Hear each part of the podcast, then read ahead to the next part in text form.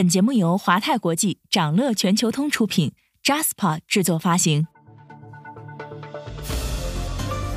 掌乐早知道，从华尔街到中环，每个交易日开盘前，我们用十分钟为你播报最新鲜、硬核的财经快讯。今天是二零二二年十二月二十八号，星期三，各位投资者早上好。新冠正式降级为乙类乙管，出境通关，有序恢复就在眼前。这将对市场产生怎样的影响？港股是否能延续十一月底以来的上升势头？稍后焦点话题将带你关注。不过，首先还是让我们快速浏览一下今天最值得你关注的全球市场动向。二零二二年美股交易进入年末收官阶段，投资者开始评估二零二三年的经济前景。美国十月二十个大型城市季调后房价环比下跌百分之零点五二，为连续第四个月下跌，同比上涨百分之八点六四，较此前持续回落。周二，美股主要指数多数收跌，纳指跌超百分之一，热门科技股普遍下跌，热门中概股多数上涨。标普五百指数的十一个板块涨跌各异，其中可选消费板块下跌百分之一点六四，领跌。能源板块上涨百分之一点一四，领涨。美国圣诞假期遭遇史诗级寒潮，恐怖的冬季风暴炸弹气旋席卷美国。美国西南航空公司百分之八十的航班计划被打乱。截至十二月二十三号，公司股价今年累计下跌百分之十六，可能创下连续第三年的下跌，这也是自二零零八年以来该公司最大的年度跌幅。在恶劣天气影响下，美国多地面临电力供应中断、天然气等能源生产瘫痪的窘境，小麦等农产品价格也因市场对供给萎缩的担忧而连续上涨。美国劳工部反击就业人数被指至少夸大一百一十万，指责费城联储的数据质量低。美国劳工统计局 （BLS） 称。费城联储用的是不完整的 BLS 就业和工资季度普查数据。费城联储承认无法访问 BLS 使用的所有数据。BLS 表示会在明年二月和三月发布修订后数据。欧洲央行鹰派成员称，紧缩周期进入下半场，将继续快速加息。荷兰央行行长、欧洲央行管理委员会较为鹰派的利率制定者之一诺特表示。欧洲央行将在未来几个月通过加息五十个基点来实现相当不错的紧缩步伐。价格压力的持续性是诺特的主要担忧，但他声称最近的数据表明，任何衰退都将是短暂而轻微的。电价飙升正阻碍欧洲从油车向电动汽车转型。据统计。特斯拉 Model 3百英里电费为十八点四六欧元，相比之下，本田思域开同样距离仅需要花费十八点三一欧元的汽油费。目前尚未有迹象表明电动汽车充电成本上升影响了电动汽车的销售。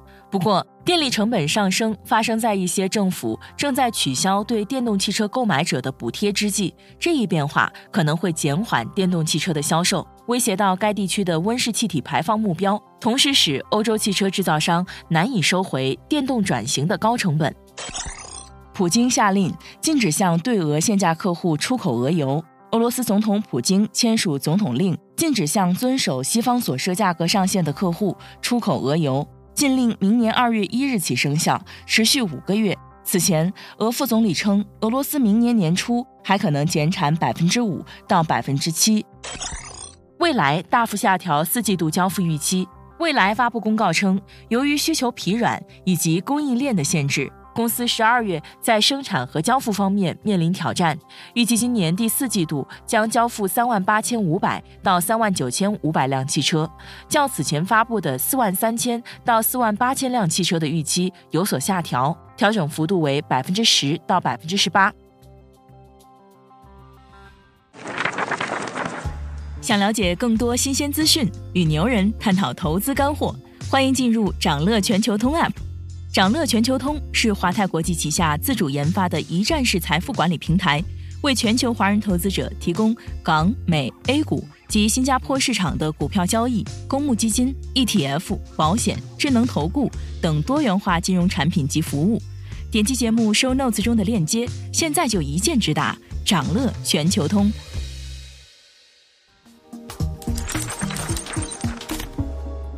您正在收听的是长乐全球通早间资讯播客节目《长乐早知道》。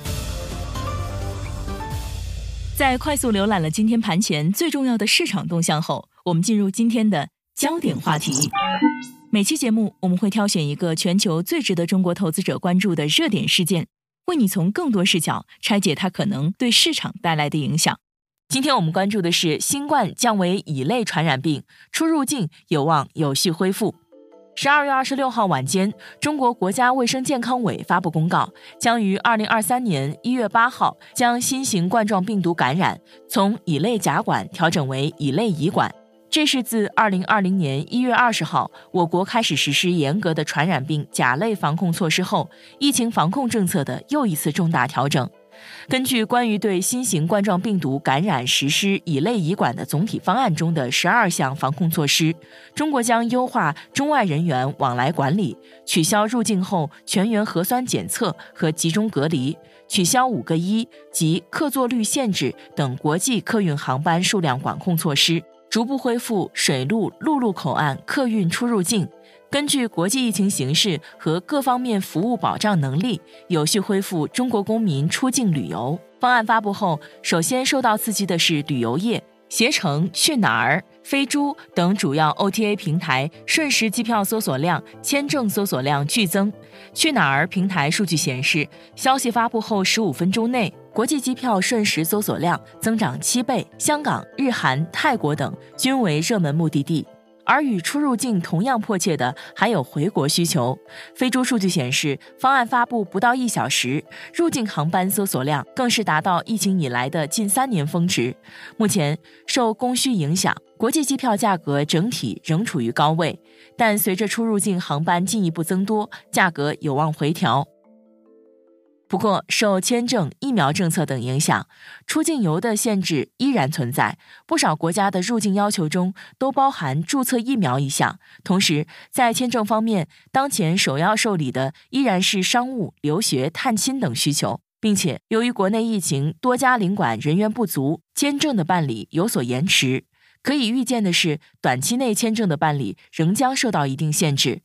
随着暂停已久的海外旅游过年有机会在二零二三年重启，携程、同程等港股上市公司也受到了机构青睐。中金发布研究报告称，维持携程集团跑赢行业评级，目标价三百三十四点九港元，较当前股价有百分之二十点八上行空间。国泰君安表示，同程旅行收入与利润率同升。公司将受益于国内出行复苏。当前港股正处于假日气氛的尾声，成交金额较低，同时这也是港股二十年来最长的下跌周期。从二零二一年初高点算起，本轮下跌已超过二十个月，为过去二十年以来最长下行周期，跌幅也仅次于二零零八年金融危机和亚洲金融危机。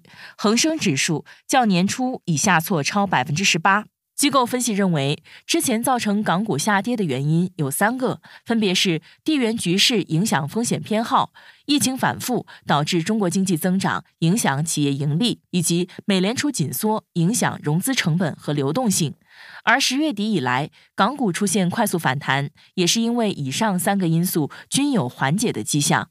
综合来看，不少机构都认为，港股最困难时候已经逐步过去，转机正在显现。根据多家券商研报，他们均指出，港股明年有望延续十月底以来的反弹势头。当前来看，国内政策持续发力，中央经济工作会议也传递出更为明确的稳增长信号。除了新冠降级为乙类乙管之外，之前的防疫新政二十条、房地产融资政策以及二次降准等利好政策，均为港股市场注入了信心。但受制于地产和疫情，其效果仍有待兑现。另一方面，海外市场走势疲弱，也可能会制约港股向上发展的空间。美联储政策仍处于紧缩通道，美国通胀拐点确立，有望使得美联储逐步放缓，甚至停止加息。明年美债利率明确下行，可能会带来更大估值修复机会，但过程中的变数仍然是制约市场修复节奏的关键。有机构指出，消费股在明年的表现值得期待。二零二三年将有多个预期改善的时间节点和相关事件，如香港和内地通关、内地国际航线的恢复、五一旅游季以及暑运等相关消费也将受到带动。预计二零二三年，航空、酒店、餐饮、旅游、娱乐等行业将迎来复苏。今天还有这些即将发生的日程值得你关注：美国将公布美国十一月季调后成屋签约销售指数，十二月李士满联储制造业指数。以上就是今天掌乐全球通、掌乐早知道的全部内容，期待为你带来醒目的一天。祝您在投资中有所斩获，我们明早再见。想了解更多新鲜资讯，与牛人探讨投资干货，现在就点击节目 show notes 中的链接，进入掌乐全球通 app。